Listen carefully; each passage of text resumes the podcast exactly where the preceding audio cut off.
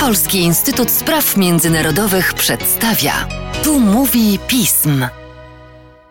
Tu mówi pism. Przy mikrofonie Mateusz Józwiak, a wraz ze mną Melchior Szczepanik, analityk oraz ekspert Polskiego Instytutu Spraw Międzynarodowych do spraw Unii Europejskiej. Cześć Melchiorze. Cześć. Szanowni Państwo, 29 i 30 kwietnia odbyło się ostatnie posiedzenie plenarne konferencji w sprawie przyszłości Europy. 9 maja zaplanowano uroczyste zamknięcie konferencji. Sformułowane przez nią rekomendacje zostaną przekazane przewodniczącym Komisji i Parlamentu Europejskiego oraz reprezentującemu państwa członkowskie prezydentowi Francji. Zanim jednak porozmawiamy o rekomendacjach, przypomnij proszę Melchiorze, na czym polegało całe przedsięwzięcie. Powiedziałbym, że konferencja w sprawie przyszłości Europy to była próba stworzenia lepszej, skuteczniejszej formuły zaangażowania obywateli w politykę europejską. Dotychczasowy dorobek w tym zakresie nie był, nie był zbyt imponujący. Odbywały się oczywiście debaty obywatelskie w państwach członkowskich dotyczące przyszłości Europy, ale niewiele z nich wynikało. Wielu ekspertów zarzucało instytucjom europejskim, że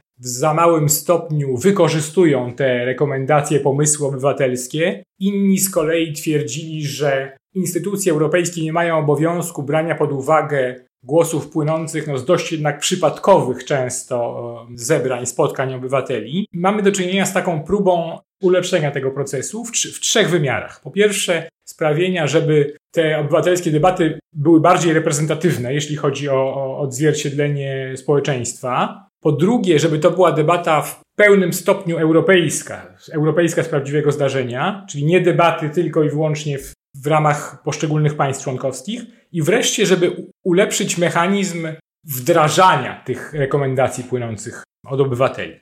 I rdzeń konferencji stanowiły europejskie panele obywatelskie, których uczestnicy byli wybierani losowo we wszystkich państwach członkowskich. Dzięki temu no, wybierani losowo, ale w taki sposób, żeby odzwierciedlali skład społeczeństw, żeby to były osoby z, w różnym wieku. W ten sposób stworzono taką debatę europejską. Uczestnicy tych paneli spotykali się kilkukrotnie, więc y, mogli tę debatę pogłębić. Na kolejnym etapie konferencji te propozycje, pomysły płynące od obywateli były skonfrontowane e, z, z politykami. I to właśnie miało miejsce w, w, w, ramach posiedzenia plenarnego, i tam przedstawiciele obywateli przedstawiali te propozycje politykom, czyli posłom do Parlamentu Europejskiego, parlamentarzystom z państw członkowskich, przedstawicielom rządów, przedstawicielom Komisji Europejskiej. W posiedzeniu plenarnym brali też udział przedstawiciele organizacji społecznych, przedsiębiorców, więc to było takie duże, bardzo szerokie, szerokie forum. I właśnie to forum zatwierdziło ostateczne rekomendacje. Komisja i państwa członkowskie, prawda, pomysłodawcy konferencji, chcieli nadać większą dynamikę tym y, postulatom obywatelskim i sprawić, że ich wdrożenie stanie się bardziej prawdopodobne. Jasna sprawa. Jakie rekomendacje sformułowały europejskie panele obywatelskie? W dokumencie końcowym mamy 49 y, celów i ponad 300 propozycji różnego rodzaju działań. Trudno byłoby omówić je wszystkie, ja się może ograniczę do y, takiego zaznaczenia głównych wątków. Przede wszystkim obywatele podkreślili, że silniejsza współpraca, lepsza, lepsza koordynacja działań między państwami członkowskimi jest potrzebna w takich dziedzinach jak polityka zdrowotna, polityka społeczna, polityka energetyczna, migracyjna, polityka obronna. Więc, że jest jeszcze duża przestrzeń na pogłębianie integracji. Bardzo ważnym wątkiem był zrównoważony rozwój. To znaczy takie dążenie do tego, żeby działalność y, gospodarcza i w ogóle nasze codzienne funkcjonowanie nie powodowało szkód, czy w mniejszym stopniu szkodziło klimatowi, środowisku. Więc tutaj y, obywatele proponowali rozwój energii odnawialnej, reformy rolnictwa, reformy gospodarcze mające na celu no, chociażby lepsze wykorzystanie różnego rodzaju produktów, tworzenie bardziej trwałych e, produktów, tak zwana gospodarka o obiegu zamkniętym, ale też bardziej zdecydowanie, zdecydowane karanie tych firm, których działalność no, jednoznacznie szkodzi środowisku czy klimatowi. Innym wątkiem, który się pojawił, jest, powiedziałbym, że taka gospodarka bardziej sprawiedliwa dbanie o to, żeby owoce rozwoju gospodarczego były e, sprawiedliwie dzielone między obywateli, walka z ubóstwem, walka z bezrobociem, ale też walka z unikaniem opodatkowania, lepsza formuła opodatkowania największych koncernów. Inny wątek, e, który się pojawił, to spójność Unii Europejskiej. Obywatelom zależy na tym, żeby Unia uważnie śledziła i analizowała poziom życia w państwach członkowskich, żeby działała na rzecz zbliżenia tego poziomu życia.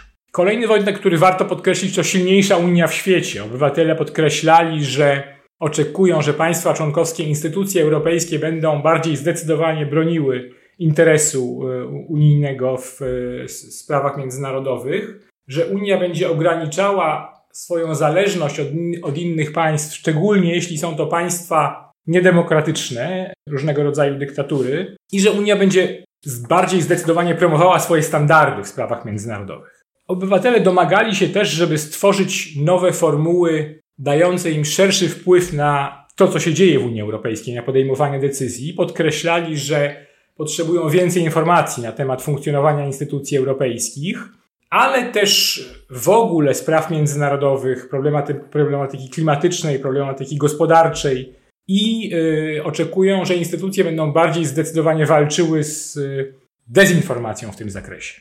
No i wreszcie kwestie instytucjonalne także pojawiły się wśród rekomendacji.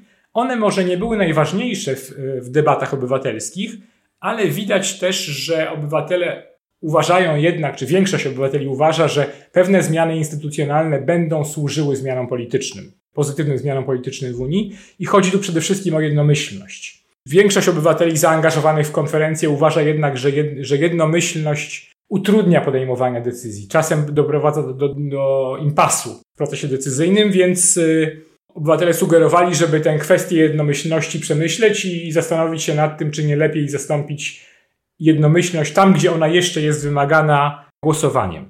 Cóż, pewne rekomendacje na pewno ulegały zmianom pomiędzy tym, jak były formułowane na samym początku, a jak ostatecznie zostały zdefiniowane. W związku z tym, czy takie rekomendacje miały miejsce, czy były zmieniane na pewnym etapie dyskusji obywateli z politykami?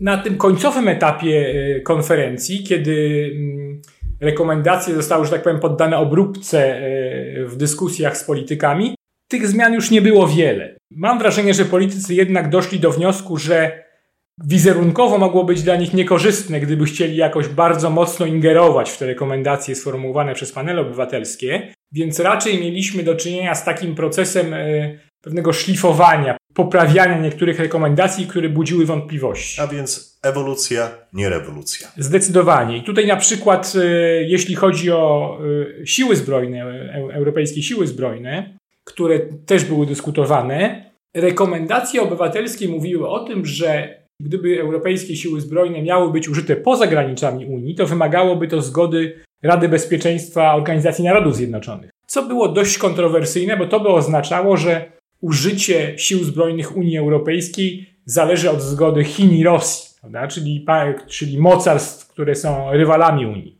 W ostatecznym e, dokumencie zmieniono ten, e, zmieniono ten punkt i tutaj już mowa o tym, że dobrze byłoby, gdyby siły europejskie działały zgodnie z mandatem Organizacji Narodów Zjednoczonych, ale nie jest to konieczne. Poza tym na tym końcowym etapie e, debat dodano kilka kwestii i tutaj w tym zakresie najbardziej aktywna była delegacja Parlamentu Europejskiego, która była całkiem spójna, to znaczy wewnątrz delegacji Parlamentu Europejskiego większość posłów porozumiała się co do pewnego programu, zestawu desyderatów Parlamentu Europejskiego i potem e, parlamentarzyści całkiem skutecznie promowali te, te kwestie i udało im się je wprowadzić do dokumentu końcowego. I tutaj chodzi o między innymi inicjatywę ustawodawczą dla Parlamentu Europejskiego, czy mechanizm wyboru e, przewodniczącego Komisji Europejskiej w ramach tak zwanego mechanizmu e, kandydatów wiodących. On jest korzystny dla parlamentu, bo daje, zwiększa wpływ parlamentu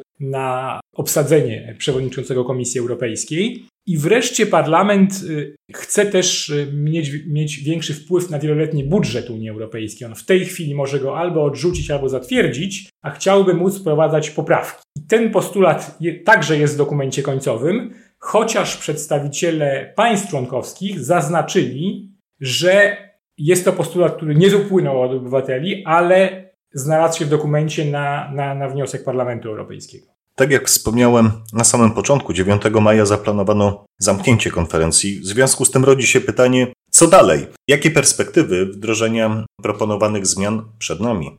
Przed rozpoczęciem konferencji każda z instytucji zobowiązała się do tego, że będzie działać na rzecz wdrożenia tych rekomendacji płynących od obywateli, ale to nie znaczy, że wszystkie będą automatycznie i bardzo szybko wdrożone. I tutaj znowu Parlament Europejski jest na razie najaktywniejszy. Parlament przyjął rezolucję, w której zapowiada, że złoży projekt zmiany traktatów, więc takie bardzo, fundament, bardzo fundamentalne zmiany y, Unii Europejskiej. Można zakładać, że to działanie Parlamentu Europejskiego oznacza, że zmiana traktatów będzie dyskutowana w ramach tak, tak, tak zwanego konwentu, czyli przedstawiciele komisji, parlamentów państw członkowskich, rady zbiorą się, żeby te reformy przedyskutować, ale to nie oznacza, że można uznać zmiany traktatów za pewnik, bo jednak w tej kwestii państwa członkowskie się różnią, a, a wymagana jest tutaj jednomyślność. Żeby zmienić traktaty, y, muszą to zatwierdzić wszystkie państwa członkowskie, a także parlamenty państw członkowskich, więc to jest kwestia dość na razie odległa. Natomiast jeśli chodzi o pozostałe postulaty, które były wyrażone w ramach y, konferencji w sprawie przyszłości Europy, to część z nich już jest wdrażana. Chociażby kwestie dotyczące zrównoważonego rozwoju i walki z, ze zmianami klimatu, to Unia Europejska wdraża Zielony Ład, y, różnego rodzaju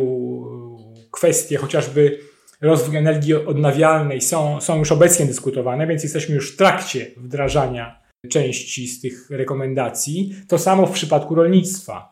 Jeszcze w tej kadencji Parlamentu Europejskiego może być przyjęte rozporządzenie pozwalające na, ogra na, ograniczenie pestycydów, więc y, jest to coś, co, co, co względnie szybko może, może być przyjęte.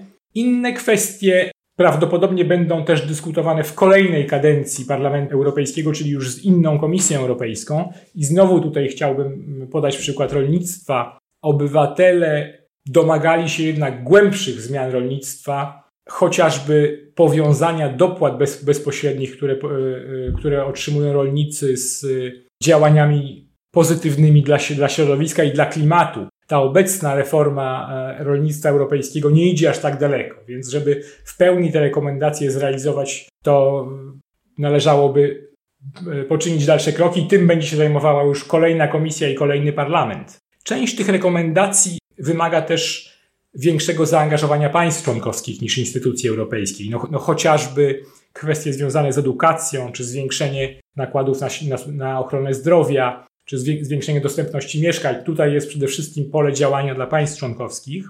Jest też pewien zestaw postulatów, które nie zostały bardzo jednoznacznie postawione i gdzie jest jeszcze duże pole do negocjacji między państwami członkowskimi, komisją, parlamentem. Tutaj chociażby można wymienić e, właśnie Armię Europejską. Jej konferencja nie określiła dokładnie, jaki miałaby ona przy, przyjąć kształt, jak miałaby funkcjonować. To samo jeśli chodzi o obligacje europejskie. Tutaj konferencja stwierdziła tylko, że dobrze byłoby, gdyby Unia zastanowiła się nad e, sposobami wykorzystania wspólnego długu, ale nie sformułowała jednoznacznych rekomendacji. No, niektóre elementy to proces, który będzie postępował z większą lub mniejszą dynamiką. Niemniej jednak wydaje się, że można mówić o sukcesie.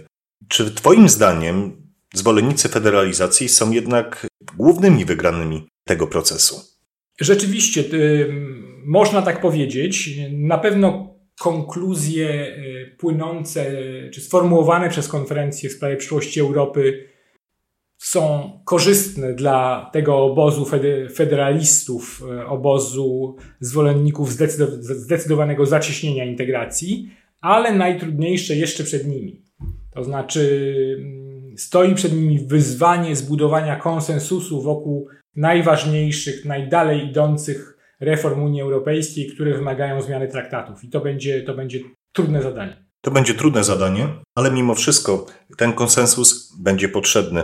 O przyszłości Europy, o tym jak będzie się kształtowała, przyjdzie nam jeszcze porozmawiać, Melchiorze, nie raz, nie dwa. A tymczasem dziękuję Ci za dzisiejszy podcast. Dziękuję bardzo. Państwa zaś zachęcam do śledzenia naszej strony internetowej, czytania najnowszych biletynów i komentarzy, śledzenia mediów społecznościowych, w tym naszego kanału na YouTube.